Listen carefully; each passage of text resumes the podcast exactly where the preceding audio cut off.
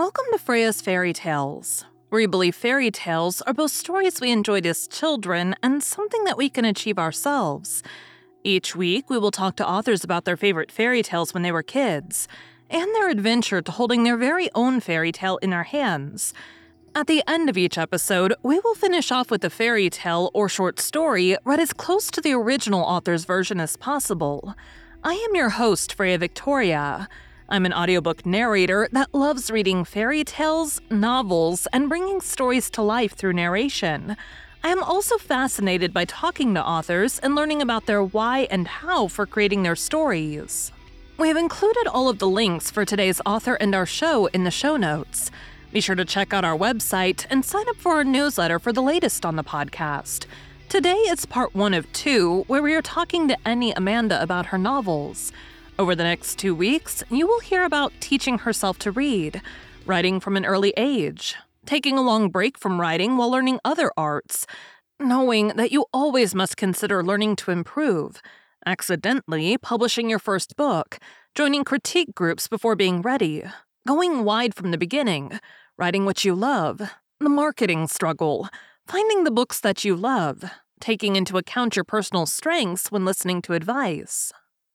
My lucky star.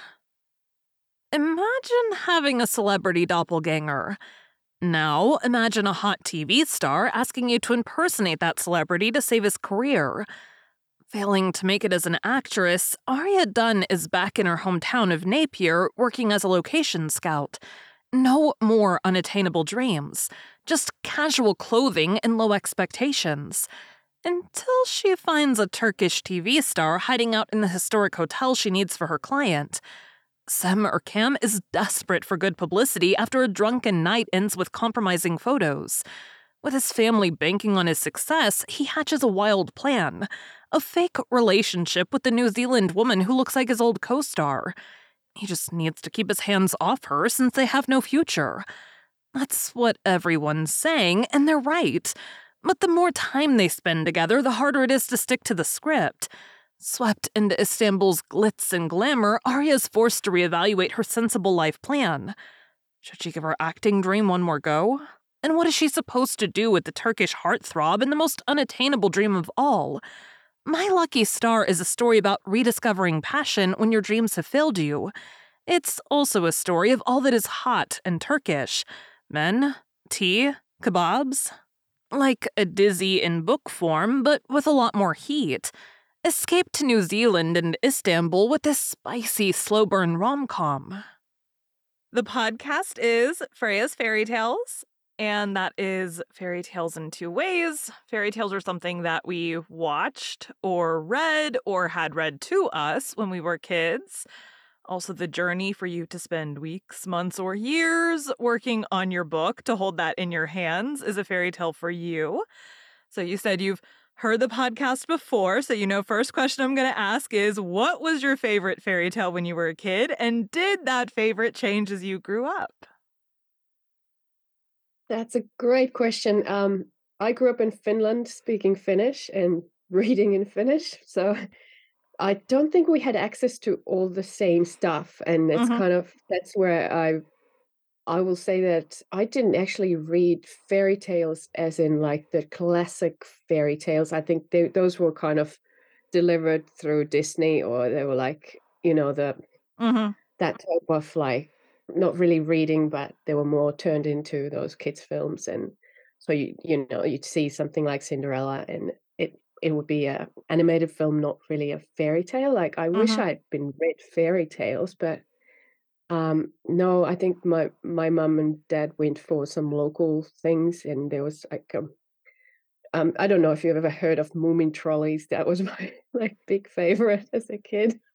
No, but you know, I've that I've was, never um had yeah, it's a whole world created by this, um, a Finnish-Swedish author, Tove Jansson, and yeah, it's a it's beautiful. I think Japanese, um some some Japanese team picked it up and made like a animated film out of it or or series, and it's been done again since then. So it was yeah, then we had the books and we had the um so it's yeah, it's a whole other like a well, we're coming from a different culture and it's like a different fairy tales. Some of the English ones were there, but they were kind of like part of the mix.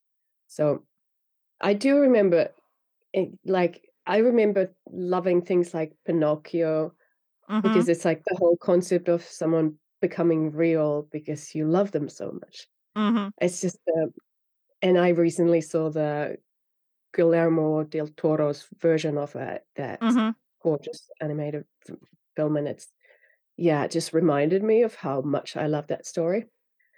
But my problem is that I never really think about the past. I'm, like, very future-oriented person, so when someone Mhm. asks me what happened in my childhood or what I liked, I was like I I really have like, takes me a long time to kinda go like, "Oh, do I have any memories of my childhood? Like, what do I?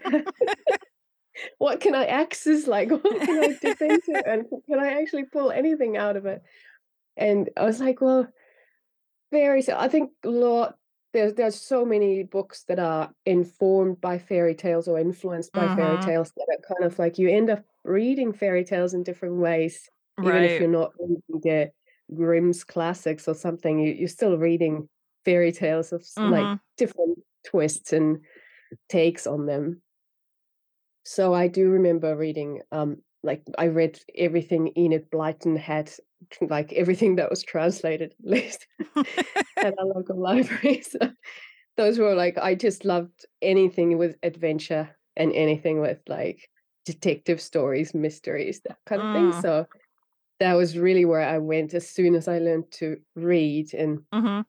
kind of build up I I taught myself to read because in Finland, you go to school when you're 7, and I thought that was, like, too long to wait Mhm. I I I was 5 5 years old, and I was just fascinated by letters, and, like, I needed to know what it what things said and what it meant and all that, Yeah. so I figured it out by myself, and I think my my dad was d uh, very much against it because he was like, "Oh, that'll be the end of your childhood, like, don't learn to read." So so it was it was almost like this forbidden thing, and I was supposed to continue my childhood Which makes and you wanna do it more when you're a kid, doesn't it? So here's a great trick to get your kids to to read is, like, tell them that they're not allowed. Like, "There. Which I've I've failed myself, uh, as a parent because I'm I'm always pushing books to my kid and like, "Hey, here's a great one," and he's like, "No, I don't wanna read it, mom, because you gave it to me and because you told me to read. I don't wanna do it." "Oh, Yeah. how have Uh I not learned this?" So at what age did you start writing? Well, I wrote my first book when I was 11. Okay. was I think it was mostly because my dad had bought a computer. He like, he was very much into technology, and he had to have the latest gadgets, so Mhm. he got, like, um, the first, um, Amstrad 64 that was available. I think some people had the Commodore, but we had Amstrad. Very similar, we're talking about, like, two-color screen and Right. And, like, no no mouse, just the keyboard and, like, lots of, uh, commands short commands to bring up this, like, very rudimentary program where you can write Right. something. So I yeah, I started experimenting with that. I was actually writing on the computer, and this was the '90s, like, this was really, really early, kind of and I I got printed on this, like, matrix printer, you know, that had, like, a green and white stripes and these hole in the sides, and yeah, it came out this long continuous I still have a pile, like, my mom kept this printing, it's fading, very very much fading now, I can still tell the letters, like, yeah. So I wrote a story, it was it was quite a long one, lots of chapters, and it was, like, 70 pages long with this, like, printed in this printed Mhm. format, so I spent a quite a long time on it. That was my first sort of attempt. Then I then I went a completely different direction and didn't do any writing other than for school or something like that for a Mhm. long, long time. But yeah. So when did you so I imagine in school you would have been doing, like, short stories and, like, essay more type stuff. Yeah, yeah, Yeah. did, obviously. And this is all still me in Finland writing in Finnish, so again, yeah, very different in that sense, so it feels like a different different world for me. Um, but I did yeah, I did write quite a bit of that. I enjoyed it, and I did well at school and like writing was was was always the easy subject and Mhm. something that yeah came easily and I loved it, but I didn't really think about writing my own stories after that first attempt for some reason. I went I started doing more and more arts and and drawing and was something um my kid's starting to come in. Um so I yeah, I focused on art and writing was just something that was it was like a handy skill to have. Was like, Mhm. yeah, you, yeah, it's it's good that but it's I never really yeah, I didn't didn't think about it for a long, long time until I went to film school and started writing like screenplays. And Mhm. that's when I I was like, oh, I have all these stories I want to tell and all these things I want to do. And but I was then trying to write them all in the screenplay format because Mhm. obviously I was studying that and I was thinking very Right. visually. And it's again a very different medium. It's yeah. And it's an interesting introduction to the world of writing again Mhm. because it's it forces you to focus on the visual and how, you know, how it's going to going to turn into a film and there's a lot of things that you can't do. The rules are kind of like a lot stricter than Mhm. with writing novels. You know, obviously you have to um stay out of their heads. You have to find a visual way to represent anything. Like so Right. It's yeah, sometimes it felt really, really slow and difficult, but it never like, it never flowed in that Mhm. sense, like, maybe because of the format as well, because you're Mhm. writing in this sort of the script format isn't the it's not the nicest reading experience, even if you're used to reading them, it's it's different.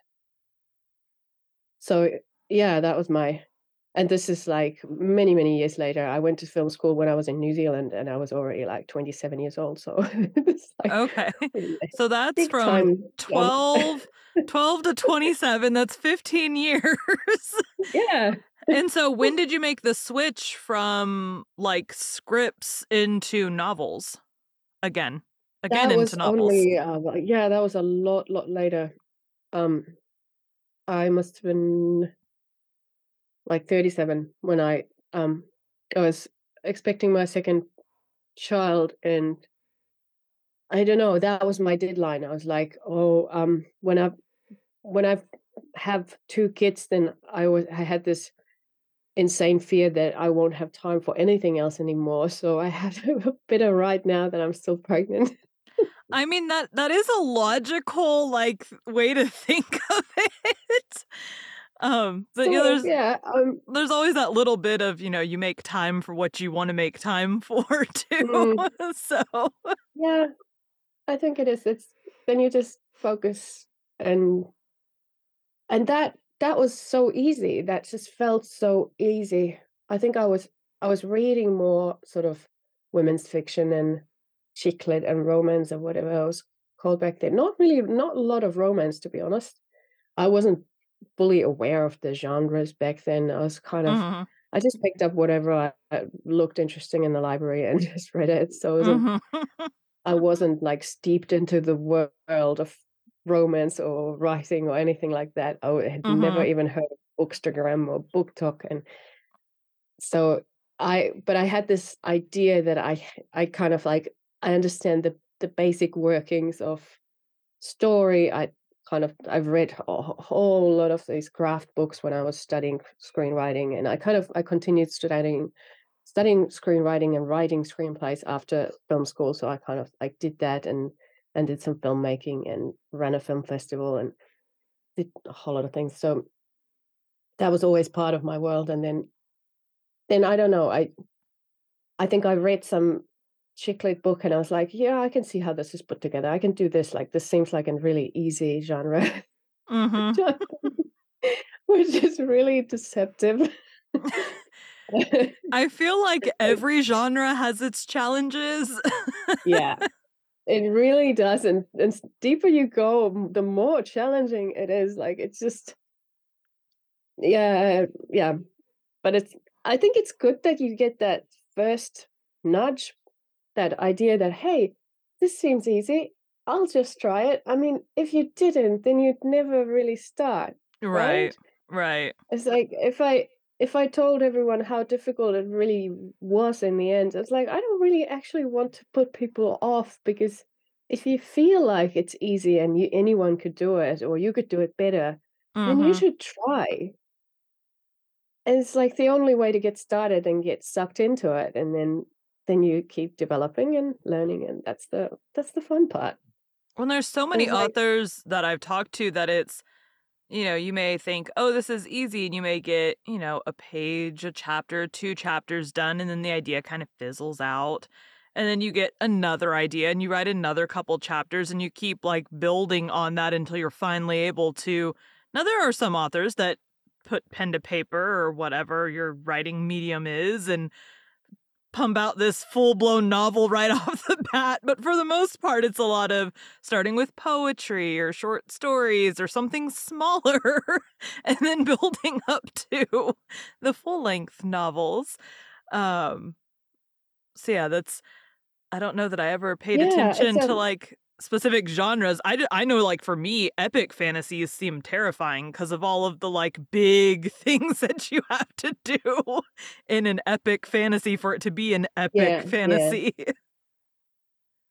And that's the crazy thing because when I was writing screenplays, I I I didn't even classify them as being any particular genre because it was d this is like different terms that you use when you're selling a screenplay. It's often you just comparing it to certain things that were Mhm, before, and it's less genre based, or people don't talk about genre as much. But but I I wasn't in the romance side of things at all. Like I I mhm. I don't think I ever wrote anything that had much romance in it. It was it was all like paranormal and very, you know, action, adventure, you know, very, uh, high concept. Like, I went for high concept every time. It was like I have one TV pilot that's set in the afterworld, like, it was all afterlife, mostly afterlife based and in this, like it's a whole like lots of the work goes into building and and making the concept work like this is Mhm, it, the rules of it this is the rule so it's it's a lot like fantasy in that like there's a world that looks like ours works a little different mhm. um these are the rules these this is where it resembles our world and this is where it doesn't and so there's a whole lot of that and it's yeah it's funny and i went from that and it's like oh, i'm gonna start writing novels and they'll be romance So so you went from no romance to, "Oh, chick lit will be easy," and then what happened? Yeah, exactly. I wrote my first book, which was, um, well, then classified as a sweet romance. That's what I found out it was after I wrote it. It's like, ah, okay, that's what people are calling it because it didn't have any sex on page and was it was just that, and it was in two POVs and very much focused on this one love story. And Mhm, and I only I wrote it mainly because I'd spent years doing this research on living in a tiny house because I had this dream like we're gonna one day like live in a tiny house, build a tiny house. But our family was growing, was like, and that dream was slipping away. It was like with the mhm. second kid, I don't think we'll ever fit in a tiny house. Like this is not gonna happen. Not I that comfortably. definitely not comfortably. And I didn't want that research to go to waste, so I Mhm, was like, "I can put that in a book, and I can, like, live this experience through someone else in a different life situation." So, mhm. I just wanted to yeah, that was my my way of saying goodbye to the tiny house dream of, like, I'll just write a book So how long did it take you to get, like, the first draft of it done? I wrote it kinda on and off for maybe 6 or 7 months, like, until the baby came, and and then I yeah. I didn't know anything about editing or publishing or anything at that stage. Like I my whole experience was filmmaking and Mhm. design and film festivals and things like that. It wasn't really useful. And I I think I accidentally published it by uploading it on Smashwords. You accidentally published yeah, I didn't I didn't understand. I was trying to like create an e EPUB file out of it or something and Okay. and I was using that website to do that. And I was just like, I Googled something. I can't remember exactly what I did, but at some point I was like, it's actually on this website now. And I had created a cover for it because I'm, you know, a graphic designer. So I was like, I wrote a story, so it should have a cover. Right. Um, so it was there, and I like put it as part of it. I thought, well, that's cool if it's like part of the EPUB file. Um, and then I was on the website, and people were like paying money to read, and and I was like, what's happening here? I was so weird. So you didn't have it edited, you accidentally published it, and then what did Yes, you this is do? this is a yeah, you can take this route to publishing, everybody. So I kind of retrospectively learned everything I need to know about publishing, and I don't know everything, but I mean, a lot more than that. And yeah, looking back, I'm like, wow, that was that was really I mean, everybody has to start somewhere. So yeah. people are buying your book. Were they like Well, leaving remember, this reviews is or like also when I've just had a baby, and I've, you know, major Yeah. baby brain, just really, you know, all over the place. Didn't know what's going on. Um, so it just, yeah, it was just something that happened on the side when there was like bigger things happening in my life. Mhm. So it wasn't that focused. Yeah, but from then I kind of I went into writing another book and because I felt like, well, that wasn't too hard. I could just keep going and see what, Mhm. you know, what happens with the next one, which was also very much a sweet romance and more sort of YA-ish. And I didn't really realize these things back then. I Mhm. wasn't thinking of like the character ages or, or things like that. It was more about, oh, what would be a cool like storyline or theme to explore. I think I'm still a little bit like that. I can't go um tropes first or I, I always think of the theme. I'm like, there's gonna be a theme that I'm really excited about that Mhm. and then everything else comes later. So I wrote a, another book that was um yeah, some some similar things, but also there's there's this whole like a little adventure, bit of a mystery storyline going through and there's this lady looking for her father who comes to New Zealand and I there's the location I really wanted to go to, um, Waihi Beach. We didn't have time to travel back then and um and it was again like a way to spend time in this gorgeous place. Like Mhm. I can do it through my book. Um and then I made the mistake, I suppose, of joining this big critique group on Facebook where you Okay. have like 30 something people reading your book. Mhm. Like I got on their roster and I read and reviewed and kind of gave feedback on a whole lot of manuscripts. And Mhm. then it was my turn and I sent them mine and then I got all this feedback. And it was just way too much feedback. Like I could not process it. It was like 35 sets of feedback on one novel. And I was like, um, obviously I'd been uh, unclear about who I was writing to in terms of like I wasn't um that close to my first book and this was a women's fiction writers group so everyone was kind of like looking at the book going like well this this isn't like enough of a women's fiction story they were trying to Mhm. pull and uh, kind of um push me towards uh giving the side characters more stories and things like that th- things that didn't have to do with the main romance Mhm. and It took me a long time to figure out that that was where the problem was, that that's what I was like, I was rewriting and rewriting and kind of going like, "I don't even like this anymore. I don't know what it's it is." Mhm. And then I had to go back and really like I eventually just rewrote it as a romance because that's what I wanted to do in the first place, and Right. I I realized that I was in the wrong place with the wrong people. Getting Mhm. feedback from people who read didn't really read romance or even value romance that much. It was like romance was this like sidetrack or afterthought in the, Yeah. the other books that I'd read. And I kind of like still didn't yeah, it took me embarrassingly long to put together that this is really why I shouldn't have put my romance book to that group to be Right. judged and and get feedback because it was just confusing the heck out of me. I just couldn't Mhm. like mm. I can't even imagine though. Essentially, you had like 35 beta readers. Yeah, wrong exactly. wrong genre beta readers. yeah, I Yeah, limited yeah, mine to a great like way to get yourself super confused and know what what I'm doing with this. Like, I did mine. My first book went to 5, but they knew what they were getting. so Yeah.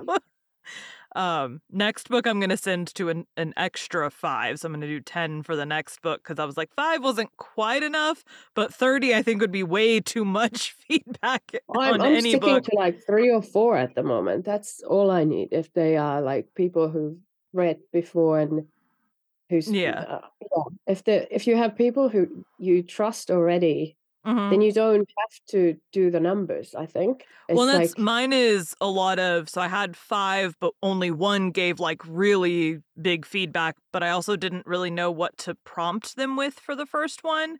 So I'm going to Yeah, do a yeah, bigger group with the second one just to like, help weed down the team basically. yeah. Um which I don't Yeah, want to that's that's a good good way to look at it. I'm like I don't want to spend like 10 books trying to weed it down. Like let's figure out who's going to give the best Yeah. advice in the first, you know, 2 or 3 and then we'll limit the Yeah. team. And people, you know, they become unavailable and then you have to find Mhm. it's it's an ongoing process, I think. But I think um the whole idea behind this like large group of people is that you get um you go like you have to look at it like you're a data analyst when you get your feedback. It's like how Mhm. many people mentioned this thing, how many people mentioned that like you you gathering all this all these Right. statistics and then going like, okay, if um 30% of people said that this was an issue, I'm gonna look at it. If it's under Mhm. 30, I won't. I I should have done it like that, but I'm really not a mathematician. I'm not like that's not my thing at all. So I was reading every piece of feedback, going like, "Oh, I really respect this person, and I should listen to them." And uh, and yeah, it took took me ages to get through it. So I I'd rather now just go for like those three trusted people and get their feedback, and that's it. And then just but I think when you write more and more, you kind of feel you start to develop this confidence in how you telling the story and what is the story that you're telling, and you kind of Mhm. and you also end up reading more and more in that particular genre, and you start to understand it better. So you you have this this idea in your mind of this is where I'm going with this. And, Mhm. like, I'm writing a book and it's going to be like that, like that book, like, it's you have these comps in your mind already. It's like, Mhm. I'm writing a book that's similar to these. So, it's it becomes easier, I think, in that sense, and then if you don't need that sort of statistical Analysis mm-hmm. feedback kind of Yeah. thing, which is really, really, oh, well, it just for me, it was quite off-putting. Yeah, I can't even I think the mm-hmm. only way I'd be able to handle that quantity of feedback would be if everybody was on, like, the same Google Doc, and so, like, they were all commenting on the same exact thing. Because like, mine I asked my 5 people ahead of time, "Do you want me to send it all as 1 document or as multiple documents?" Because I'd talked to authors who did it either way. Um, and they were like, "No, like, send it all to us individually so that we're not influenced by the other people's" you know, if someone really doesn't like something, it doesn't turn into everybody dogging on me for writing Yeah. that that thing. Um, so yeah, so that's. I think there are apps that actually deliver that.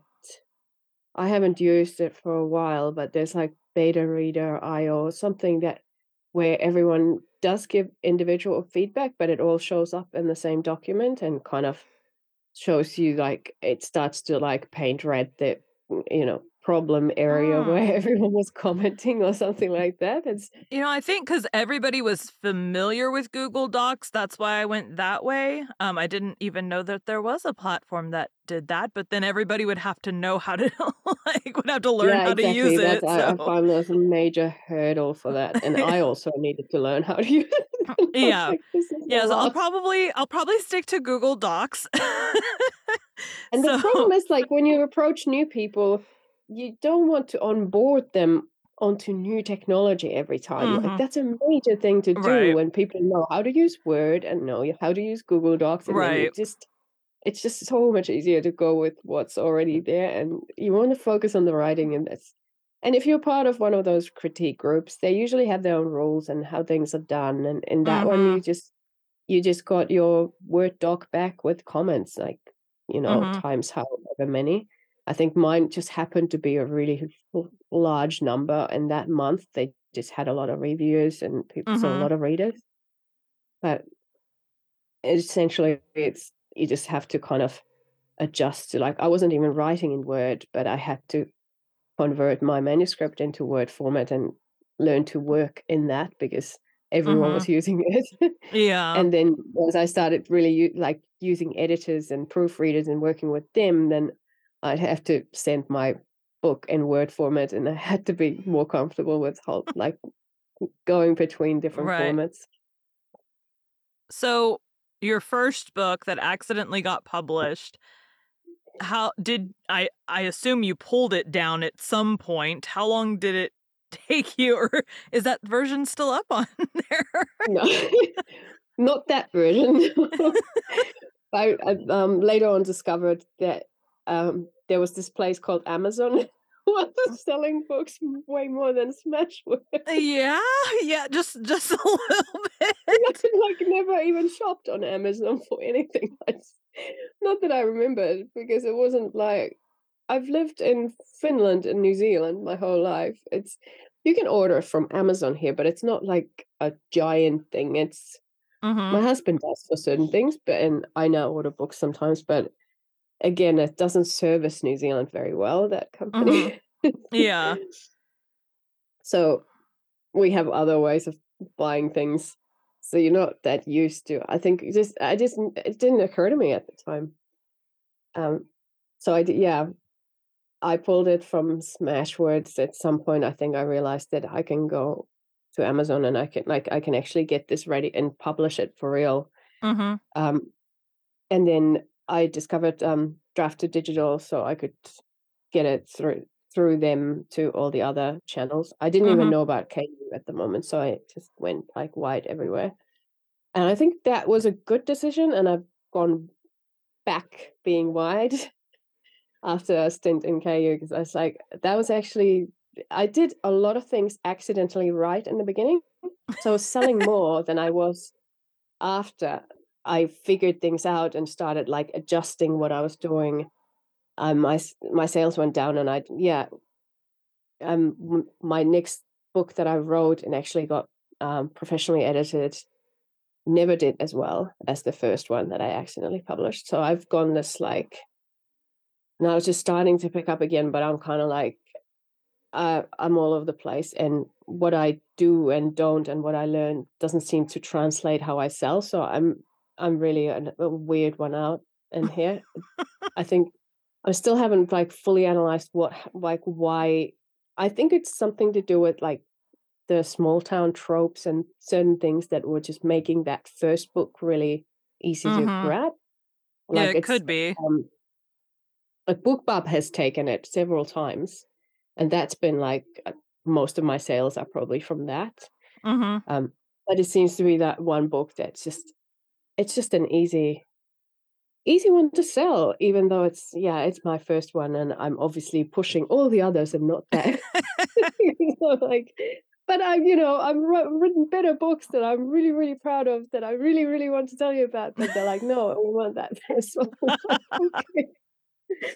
It's just the reality.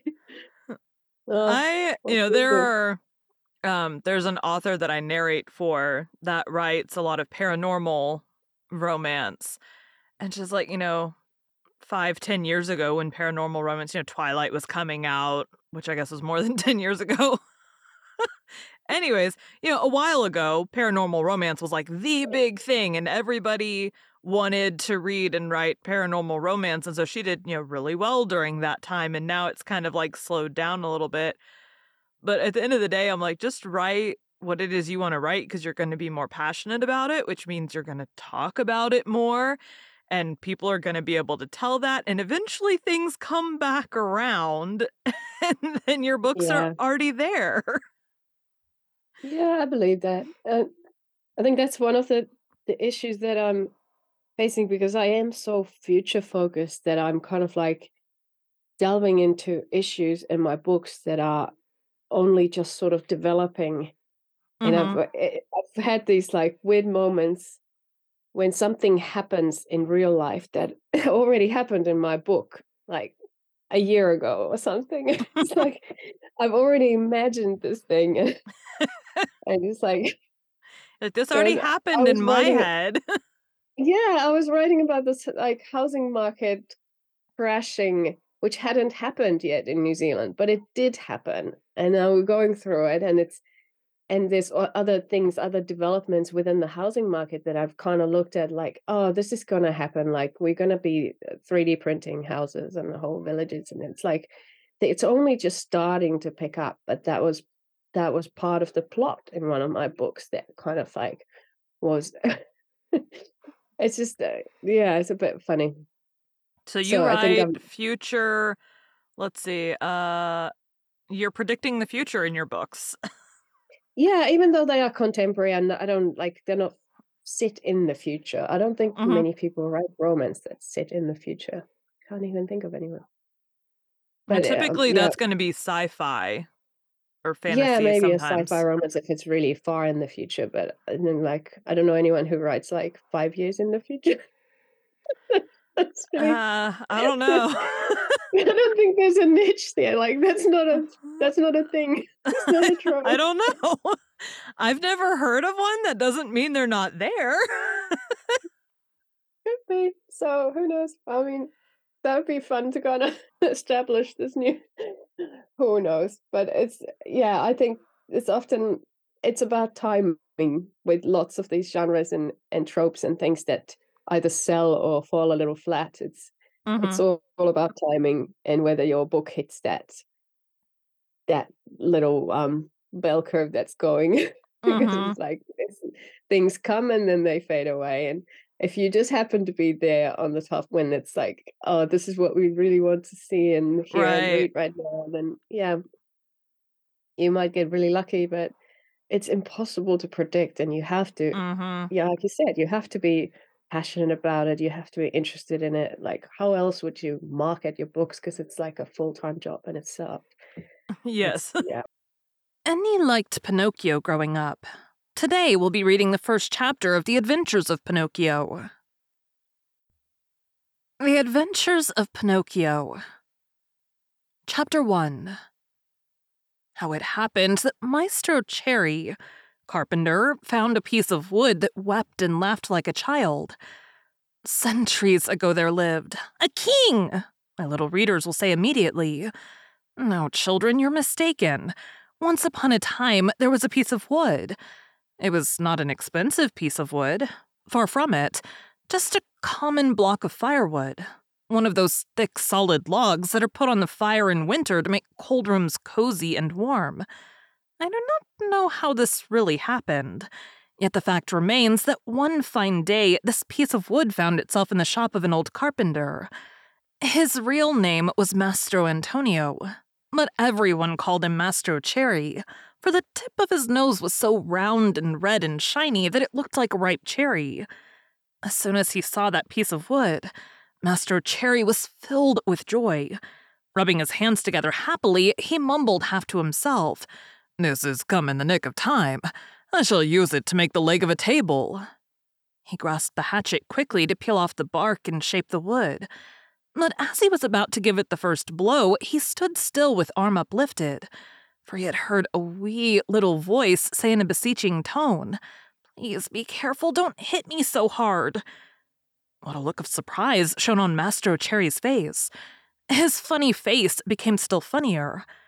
Turned frightened eyes about the room to find out where that wee little voice had come from, and he saw no one. He looked under the bench. No one. He peeped inside the closet. No one. He searched among the shavings. No one. He opened the door to look up and down the street, and still no one. Oh, I see, he then said, laughing and scratching his wig. It can easily be seen that I only thought I heard the tiny voice say the words. Well, Well, to work once more. He struck a most solemn blow upon the piece of wood. Oh, oh, you hurt! cried the same faraway little voice. Master Cherry grew dumb. His eyes popped out of his head. His mouth opened wide, and his tongue hung down on his chin.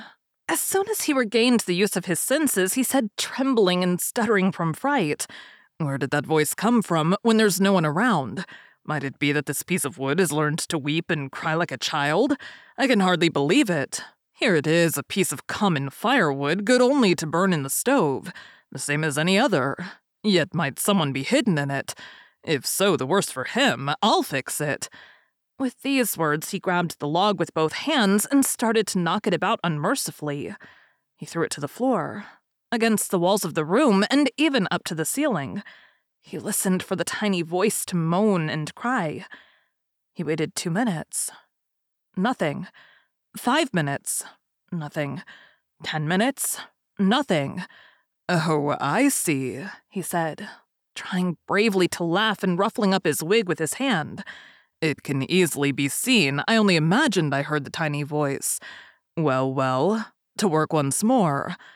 The poor fellow was scared half to death, so he tried to sing a gay song in order to gain courage. He set aside the hatchet and picked up the plane to make the wood smooth and even. But as he drew it to and fro, he heard the same tiny voice. This time it giggled as it spoke, Stop it! Oh, stop it! you tickle my stomach! This time, poor Master Cherry fell as if shot. When he opened his eyes, he found himself sitting on the floor. His face had changed. Fright had turned even the tip of his nose from red to deepest purple. Thank you for joining Freya's Fairy Tales. Be sure to come back next week for the conclusion of Enni's journey to holding her own fairy tale in her hands, and to hear another of her favorite fairy tales.